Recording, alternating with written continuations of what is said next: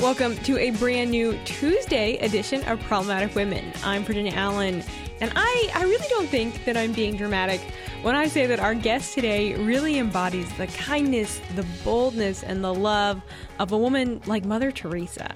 Tori Hope Petersen is a name that you all may know from Instagram. She has a pretty big presence on social media, but Tori is a mom. She's a wife, a speaker, and she's now a book author.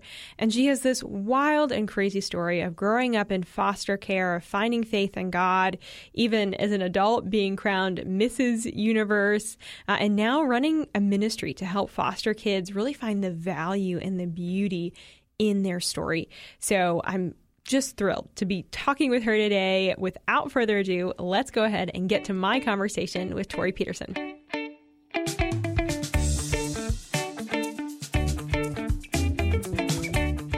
It is my joy to welcome to the show Tori Hope Petersen. She is a speaker, a mom, a wife, Mrs. Universe 2021, and the author of the new book, Fostered One Woman's Powerful Story of Finding Faith and Family Through Foster Care. Tori, thank you so much for being here.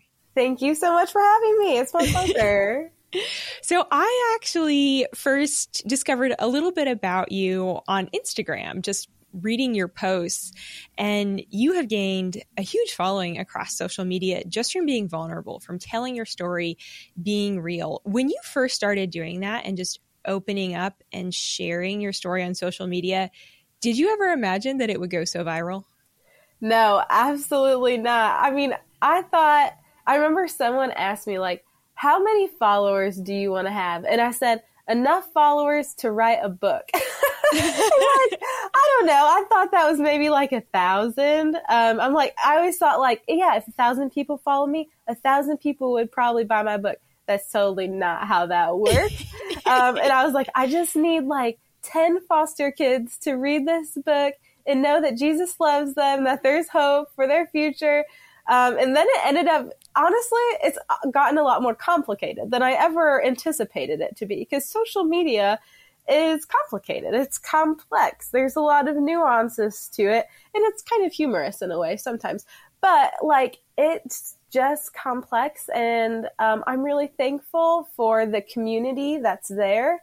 I love it, and it has allowed me to to write the book. So I, I guess it did its job. it sounds like it did. It sounds like it did its job pretty well. So your your new book, Fostered, it's out uh, October fifteenth, correct? Yes, it's out October fifteenth. Listen to this. This is a crazy thing. Okay, the book released already August thirtieth, and okay. that was that was its original release date. It was ordered like we had so many pre-orders we couldn't fulfill them we didn't print oh, enough wow. the publisher didn't print enough books like way underestimated the book so to get like to have an actual launch and publishing day um, we had to actually change the date to october 15th because on october uh, august 30th when we originally released you couldn't even buy it anywhere it was crazy wow it was crazy. crazy. Well, that's a pretty good reason to have to push the launch that the demand is yeah, high. It, that's exciting. It, it, definitely was initially very disappointing, but I'm just like, okay, God, this is in your hands. I trust you that it's going to be made good. And so we're less than a month out now. So the book is Fostered, one woman's powerful story of finding faith and family through foster care. And I know you talk about that this book is so vulnerable, you're so real, you're so honest about your story. Share a little bit of your story with us. How old were you when you first entered foster care yourself? So I first went into care when I was three years old due to a drug bust, but I was reunified with my mom, and that's one of the jobs of the foster care system that people don't understand. Sometimes people think like, okay, kids are going to go into the foster care system and then they just get to be adopted.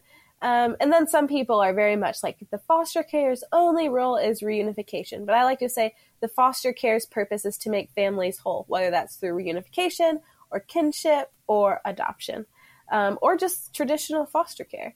So um, I was reunified with my mom, and then I lived with her until I was an adolescent. But her mental illness it continued to get worse and so me and my sister re-entered the foster care system and um, we were separated within a month of being together which was really hard because i thought like when we entered that it was going to be an opportunity to really have like a normal family to escape the abuse to have a different life. And but really we kind of entered into just a different kind of chaos. Hmm. and i went to go move throughout 10 more different homes until i emancipated the day i turned 18 so you lived in 10 different foster care homes. From the first time that i entered when i was three to when i emancipated i believe i lived in 12 total. Wow. That's a lot. What what as a kid were some of the messages that you felt like you were receiving while you were in foster care? What were some of the things that you were wrestling with, um, both as as a child, as you know, a little girl when you're in foster care, and then as a preteen, as a teen? I think the message was really pretty consistent. I just wanted to show people that I wasn't a bad kid, mm. um, that I was good. I had a friend who wanted to hang out with me, and she was probably my closest friend at school at the time. And her dad said, I don't want you to hang out with her because she's in foster care, and usually those kids are trouble. And um, so I just always felt like I was trying to show people, like, look, I'm not a bad kid. Like, mm. I'm a good kid. And that was a huge motivation behind getting good grades and behind doing well in track. And um, in a way, in a way, it was kind of healthy the way that I, the places that I put it and um, I'm thankful for that because it allowed for me to be where I am now. But I definitely think that I still have conditions to where I am fighting that narrative now. Like, I just want to show there are people, you know, who've walked out of my life today. And we kind of all have those people who might be more distant than others. And I always just want to be like, but look, like, I'm worth being close to. Like, look, I'm good, and I'm trying to prove to them that I'm not bad mm. still. Wow. That's it's so fascinating how those things I think go so deep, right? Like what what is ingrained in us as a kid, as a teenager. It yeah. takes years to undo those things because yes. that's such a malleable age. Mm-hmm. Yeah, for yeah. sure. And like, I know in my heart, I know in my mind that God made me good, that He mm-hmm. loves me. But when people maybe have similar tendencies to um, the people that I experienced when I was in the foster care system, it's like my brain instantly goes back to like just that little girl being like, "Look, I'm good, I'm good. Like, let me show you." Um, and yeah. so it's honestly, I always have to go back to the truth of like, God made you good. He loves you. You'll never be enough, but Christ is enough. Um, just going back to that over and over again. And where where did that come from? Where did you start to kind of find that truth and hold on to that truth of no, like the Lord is enough and the Lord made me in his image and said that I'm good and was that something that you were raised with? Yeah. Um it was not something I was raised with. Um it, kind of it's funny because my birth mom would say that she's Christian and there were Bible verses hanging around um, our home, but I felt like those scriptures were used um, almost in an abusive way. Mm-hmm. And um, then I went to into the foster care system, and I had different uh, foster families who brought me to church. In my 11th foster home, the foster parents proclaimed the name of Jesus. We went to church every Sunday. But then behind closed doors, they abused their kids. And so there was a lot of mm-hmm. confusion mm-hmm. about who God was. I kind of didn't want anything to do with him because I didn't want to wear a mask. Like I wanted to be known. I wanted to be loved. And I was like, I'm just not about these people being fake, like saying that they're loving. They had good reputation in the town. And then like mm. in the home, it was just so different than how people perceive them. So I was really angry at God because of that. And then um, they were caught in their abuse. I went to move on to my 12th foster home. And the foster mom proclaimed the name of Jesus, took me to church every Sunday and she really sacrificed a lot for me, changed her lifestyle, felt like she just really loved me.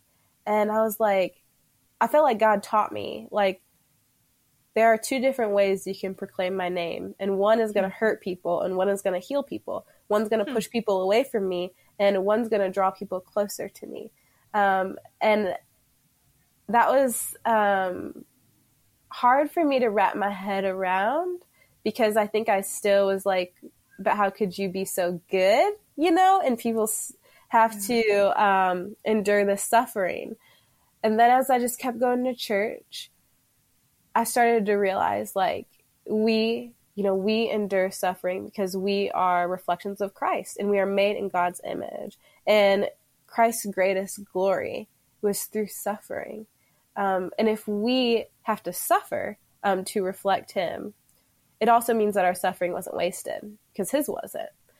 And so I really held on to that hope and I just said, like, God, you're the Father I've always been looking for. Uh, you're the Father that's loved me and protected me and filled the gap that no earthly father ever could have. And so I'm your daughter. I'm going to give this life to you, and you're going to use my suffering for good. I trust that you're going to use this suffering for good. And he has ever since. Wow. So, how old were you when you were adopted? So, I was adopted as an adult. Um, and I was okay. actually, I should say, I was never actually officially adopted. I say I was adopted. Um, my track coach, so my senior year, my junior year, in between my junior and senior year, my track coach said, Tori, I think you can go on to the state track meet and you can win it. And I was like, okay, I'm just going to give that a whirl. And if it doesn't work out, I'm going to blame him because this was like his crazy idea. Like, I'm like, that is crazy. But through that, we came re- became really close. I trained with him nearly every day, and he would bring me to his house, and he would cook me dinner. Um, I emancipated the foster care system when I was 18, so sometimes I didn't have anywhere to go. And he ended up inviting me into his home and letting me be a part of his family. And he really meant it. He was like, like I, I, I can be your dad my daughters are your sisters. My mm-hmm. mom is your grandma. Like, we are here for you. And that year, I went on to be a four time state champion in track and field. That's what mm-hmm. allowed me to get a full ride scholarship to college and become a part of the 3%, um, a foster youth to graduate college. But in the midst of all of that, you know, he was always there. He was the home that I came back to during the holidays. You know, some kids, they go on to college um, the very few, the few that do foster kids that do go on to college, they don't have places to go back home to. Like they just chill at college during Christmas mm-hmm. break, mm-hmm. and they might not have people to spend Christmas with. Or there are some nonprofits that like house kids during the holidays. But I went, I went home. I got to go home every Christmas, and mm-hmm. um, they always treated me, and they still do. Like it, I think I say it like it's in the past because I then I wasn't expecting them to be my family after college. Like I just thought, okay, this is like they're just standing in, so I have somewhere to go, like for Christmas. And then it, it was so much more than that always, though. But I I couldn't in my heart and in my mind like register that. And then when I graduated college and they like came and visit, I was living in Minnesota for a few years, so like 12 hours away from them, and they drove all the way there to like visit me. Wow. And my grandma came with them, and my dad Scott he walked me down the aisle um, at my mm-hmm. wedding, and so I was I I think it was after college that it really sunk in. Like I changed my name to his family last name when I was in college, and so that's mm-hmm. what when we said that I was adopted. The adult adoption was like three thousand dollars, where a name change was like a hundred. So that's why we did it that way because we were like, this is what we can afford.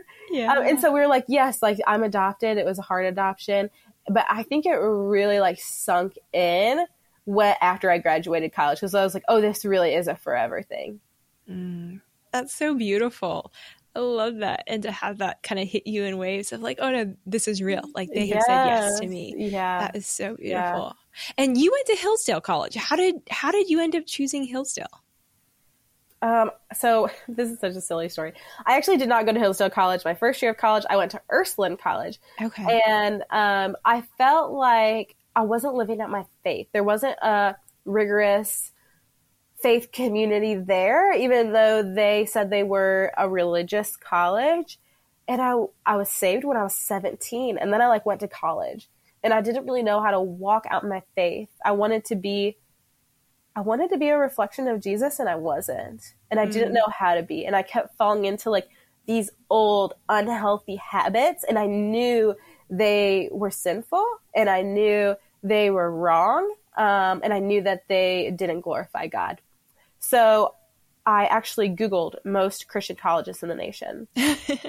and the first one that came up was Brigham Young, and the second one that came up was Hillsdale. No joke. I literally just Googled, like, am I Mormon? and like I, I read some things. I'm like, okay, I don't think I'm Mormon. Like I don't, I didn't know nothing about Yeah. like. I just knew that I loved Jesus. I love this man that I learned about in church and that I read mm. about in my Bible, and I wanted to be like him. Like I wanted to love people like he did. I wanted to reach people on the margins like he did. I wanted to include people like he did, but I didn't know how to do that. So, and I, I didn't know anything else. And I knew that he saved me. Like I knew that he Yeah. loved me. And like that truth completely changed me. And so the second college on the list was Hillsdale College. And I ran track and I reached out to the track coach and I said, I need a full ride to come here. Like I cannot, I can't go to college because I don't have any money. Um, and I don't have parents to help me. So this is what I need but I really want to come to Hillsdale. And he got back to me and he said, absolutely, we want you here. Like it was like uh, probably the next day, he was like, absolutely, we want you here. I know part of it was because of my times, you know, which, which is fine. I'll take it. I'll take it. And um, so I transferred to Hillsdale the next year, and I'm so grateful I did. Got a really good education, and I my faith really was formed exactly how I want. Like I, better than I could have imagined. Exactly Wow. how like I prayed the prayer like God, if I'm going to transfer, because you know it was like you only get one shot to transfer. You can't transfer like twice. yeah. And so I was like, God, like if I'm going to transfer, please like make this the right school. And um, now I, I really think I love the way that God, I think that God teaches all of us things like this. We just have to have our eyes open to Him and our hearts aware. But I love the way that God has taught me, um, like He taught me through the 11th foster home and the 12th foster home, how how proclaiming His name could hurt people and heal people. That it- Mhm. there's two different ways to kind of go about it. And then in, in college, he taught me, um, you know, where we are rooted, the environment that we are in really does affect uh, the way we express our faith and the way we walk in our faith. Um, because I think people can be like, well, this is between me and God. But really, God calls us to community for a reason. And um, I'm so thankful that he taught me that through my transfer and through my experience at Hillsdale. Yeah, that's incredible.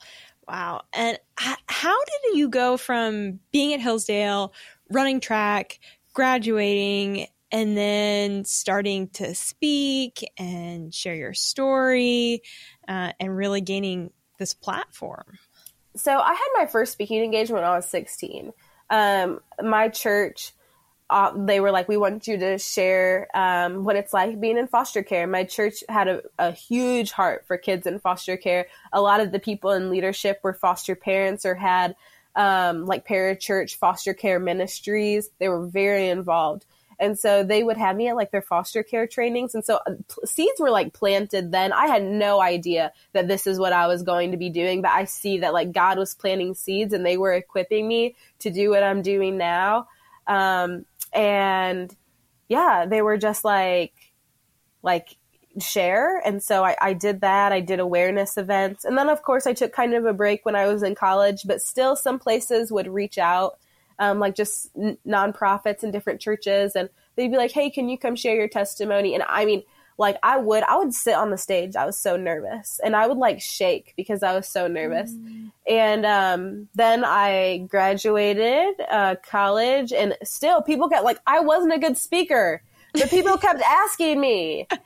And so I would, and I felt like to say no was to say no to God. Like He had Mhm. given me this story, He had done a work in my life, and I did not want to waste the testimony that He had given me. And so I just kept saying yes. Like I hated it, but I just kept saying yes. And um, in time, I realized. So when I would kind of prepare my talks, I would type them all out. Um, and I realized that like I loved writing, and sometimes I would share my talks, just the writing part, not me speaking because that freaked me out too much, but the writing part on social media. And people would reply and they'd be like, "Tori, you got to write a book. Like you're such a good writer." And I was like, "Oh, they're just saying that because like they feel bad for me because I grew up in foster care." but people then people like kept saying it, so I was like, maybe I like should write a book. So I started pitching to literary agents and they were like, nobody knows you. Like, you can't write a book. And I was like, whoa, okay. I didn't know people had to like know me to write a book. Like, I don't know the authors that I'm reading. Like, I don't know them. Yeah. Um, but I, so I was like, okay, I'm just going to keep sharing on social media. And then through that, people started to know me. And it was actually a publisher that reached out to me and said, Hey, do you want to write a book for us? Which is a very roundabout way of getting a book deal. You're supposed to get a literary agent first, and your literary agent is supposed to is supposed to pitch to publishers. Mm. Um, so I had my publisher first, and then I had to go like run and get a literary agent, which I knew exactly who I wanted um, because I had done a lot of research beforehand.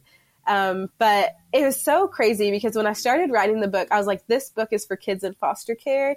It's uh, to show them that they're not alone, that they have a hope and a future, that they can overcome all things through Christ Jesus, that their identity is a child of God.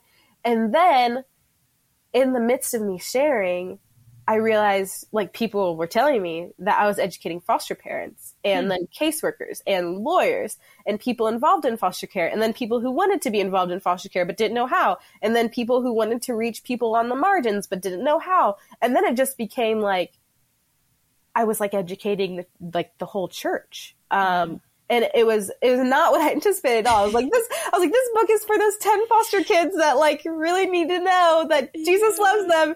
And then it was like no, this book is it I this is not what I I I'm not these are not my words. These are literally reviews and what people have said. The book has taught people they said it's it's taught me how to love. Mm-hmm. Um and it's taught me how to reach people that I wouldn't have otherwise done by mm-hmm. myself. And that is so encouraging to me because that is exactly what I actually want done with the book. I just didn't know it. that is so cool. What what encouragement to hear people say that. It's like you are having that that impact that you desired in your heart to have years ago and to see that on on such a widespread scale that a book can have is so so incredible. And and you're living it too obviously every day in your personal life. Uh, you you and your husband jacob you all got married in 2018 um, and since then you all yourselves have adopted. Yes so my husband and i took in a young man who's now an adult and um, we adopted him. And we have two biological children and we um, also, that sister who I was once separated from now lives with me full time. Um, I'm her kinship care provider. And um, yeah, it's been foster care is like a wild ride from this side. Um, I thought it was a wild ride as a kid, but this is a whole different thing. you're on the other side of the of the narrative now, loving those kids that need it so much. Yeah, yeah. that is wild. Well, and you've actually started something um, called the Beloved Initiative. Share just a little bit about what that is. Yeah, so the Beloved Initiative is a 501c3 nonprofit. And, um, you know, there's this idea of being a voice for the voiceless. You've probably heard that. Um, and, you know, that really works well for the preborn. It does. But for people outside the womb, that really doesn't work well. Like, we need to, we don't really need to speak for anyone. Um, people have a voice, and so we just need to amplify it and listen to them. So the nonprofit is really, I say that we're learning to be professional lovers of people. And I think one of the ways that we do that is we don't speak for others. We don't say we're a voice for the voiceless. We say the voiceless have a voice. We're just going to amplify it and listen to it. So we create opportunities to do that. One of the ways we started was we gave uh, foster families free family photos because free family photos are a huge investment. We know that, but you don't know if this child's going to be in your home the next week or the next month. Mm. But at the same time, children deserve to see their pictures on a wall. They're mm-hmm. told they belong, but then the things that surround them don't really communicate that. They can't paint their own room. There's caution around that. They don't have pictures of themselves hanging on a wall. Um, so we wanted to do that. And then at these photo shoots, we would ask the kids, um, we would say, what do you want people to know about you being in foster care? What do you want people to know about you as foster youth or just as a person? And someone, I did that because that's what someone asked me. It was one of my first ever advocacy events um, a nonprofit leader said, What do you want people to know? And I wrote it on a poster board, Stop Stereotyping Me. And I wrote another one that said, I'm not a bad kid. And people were walking by and they had tears in their eyes. And so I, I just know that stories have power and I want to tell them. So another thing that we're doing is we create writing workshops and retreats at a very low cost and sometimes free for survivors so that they can tell their stories just as I have. Um, because our stories, like our testimonies of what God has done in our lives need to be shared.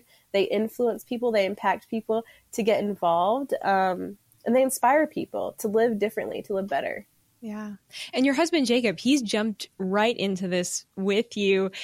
Did is this something that he's always had a heart and passion for? Did did you sort of share it with him as you all, you know, were dating and then got got married? Was he always on board? Yeah, you know, I think we've just both grown into it actually yeah. because when we actually got married, neither of us were like we were not like we were going to do foster care. Both of us were like, nah, no foster care. Um, but it was actually a teacher who she had homeschooled her children. And she, after she had homeschooled her children, she was like, I don't know what to do now. Like, what should I do? And I said, you should go into the public school system. Those kids need a strong Christian woman to, you know, be a light to the world, salt to the earth. Like, that is you. Go to those public schools. And she was like, no, public schools are like, they're just so bad. They're so corrupt. Like, I'm not, I would never do that. And I was like, it made me mad in my heart.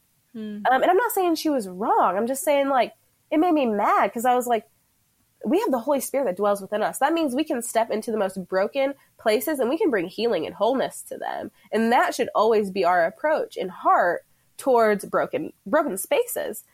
Um, but I was looking at the foster care system saying the same exact thing. and the conviction and, sets in. Oh yeah. And I was like, oh God, like and th- so through my anger for this mom teacher, God was like, it, he was really like, okay, but look at the plank in your eye. Mm. And it was just like, okay, God, if if I'm meant to step into this, just like tell me, just make it clear and I went to a conference. And at this conference, there was a speaker who was like, it was just a leadership conference, like not a foster care conference. And it is so rare that you have foster care people because the foster care community, very tight knit. Like we all hang around each other. We all go to the same conferences and stuff. It is very rare that a foster care speaker goes to like just a general leadership conference. And he was there and he was like telling people to get involved. And I was just like, okay. I get it. I get it. yeah. Yes. Oh, that's too good. Well, I I can't have you on and not ask about your doing pageants and being crowned Mrs. Universe 2021, oh which I I didn't even realize until recently that that Mrs. Universe, different from Miss Universe, that that, that is kind of a an actual thing that people can do. How did you get into that? Okay. oh my gosh. So it's a doozy. My husband and I were uh, fostering a sibling group of three, three and under. We had five kids, three and under, with our two biological children. Ooh. And then we were adopting our son. So it was just like a wild time and I was drained and I thought I just want to like do something fun. I want to do something different. Yeah. Someone presented me the opportunity of pageantry and I've kind of been like I would never do that. I'm too good for that. Like that's superficial. but actually like when I thought about it I was like wow that sounds so fun. Like just to dress up and do your makeup and get your hair done like Totally. In my, in my, like mom's sweatpants and my messy bun, like that's what I'm wearing right now on this podcast. And so I was like, we're just gonna like give it a whirl. And I'm I'm a competitor. Like track like put this com- competitive spirit in me. And um, I was also in a season like I was just like, God, I'm working for you. I'll do anything for you. And I was in prayer, and I just felt like God was like, you don't have to work for me. Like you mm. just be with me. Like just mm. enjoy mm. me. And I was like, I don't even know how to enjoy God. Quite honestly, like the way I'd understood God was like was that like I just do all this life, all this stuff to just glorify him. And I think that is how we should live. Like live a life that brings glory to our heavenly Father. But I also think that God calls us to enjoy him. And so I was like, I don't know how to enjoy you. And then the opportunity of pageantry was brought about, and I was like, I think that would be enjoyable. Like, let's just do it. And uh, there were some times that were like, this is ridiculous. I'll be, I'll be totally honest. It's not the first thing that I, I present myself as because I think it's a distraction mm. to like who I really want to be known as, which is like, mm-hmm. I just want to be known as a professional lover of people, a servant of God. Mm. Um, and it's like this flashy, cool title, but I'm the same person that I was before it and that I was after it. And I think that that's also um, the importance of a title like that, though, is that if you have it, that you can carry out the integrity of it. So yeah. that's what the title means to me. I, I hope that um, living up to it, not in the way that I dress or do my makeup or my hair, but in the way that I serve my community. I think you are. I think you absolutely are. It's a resounding yes with that. loving you. loving people so well. Well, we we have one question that we love to ask all guests on this show, um, and that is: Do you consider yourself a feminist? Yes or no? Why or why not? Ooh. No, no right or wrong answer there. I'm gonna say yes. Okay, I why? so, um, I don't know. I think that women. Um, I think that women have um, so much strength and power um, as moms, and um, there are so many women that you know they're the foundation of their home, and they're also like the foundation of their workplace. Mm-hmm. Um, and I just think everything that a woman has to balance um, balance is such a silly word because none of us are really balancing anything. we're we're all like falling off the tightrope and just getting getting back on. But I think, uh, I guess, how gracefully women can do that um, with the load they carry. Like, I guess this this is the image I have. I literally have an image of like a woman carrying like a, a huge book bag, like walking on a tightrope. I've never communicated this before. Walking on a tightrope and just falling off and just like gracefully like getting the backpack and getting back on that tightrope. Um, I think that's what we do as women. I think that we um, are so powerful, and I think that the word feminism has been like used and abused. Um, and I'm just gonna take it back and say that like women, it just means that like women have power. Women are incredible um, loving beings that are the foundation of our society. I think that was my favorite answer that we've ever ever had on the show. I love that. What? Really? That's crazy. that was phenomenal. uh, okay, so Tori, before we let you go, share with us how we can follow you and how we can get your book on October fifteenth. Sure. Everything is Tori Hope Petersen. Petersen is S E N, not S O N. Um, I'm most active on Instagram, um, and you can contact me on my website if you don't do Instagram. You can find the book anywhere Amazon, Barnes and Noble, Target, um, and it's called Fostered One Woman's Powerful Story of Finding Faith and Family Through Foster Care. I love it. Tori, thank you so much for your time. This has been a blast. Thank you. Thanks so much for listening to my conversation with Tori. I hope you all enjoyed that. Again, if you're interested in getting her book, it is out on October 15th and it's called Fostered One Woman's Powerful Story of Finding Faith and Family Through Foster Care. Thank you all so much for joining Problematic Women today, and we will be back with you all on Thursday morning for a brand new edition. And in the meantime, if you have never done so, please take a minute to subscribe and share. We would love to hear your feedback and truly getting those reviews on Apple Podcasts. It means a lot to us, and we read through all of them. We love hearing your feedback. And of course, you can also send us feedback on Instagram. Problematic Women is brought to you by more than half a million members of the Heritage Foundation. It is a product of the Daily Signal produced by Lauren Evans and Virginia Allen. And be sure to follow Problematic Women on Instagram. We produce Problematic Women in remembrance of our dear friend and former co host, Bre Payton.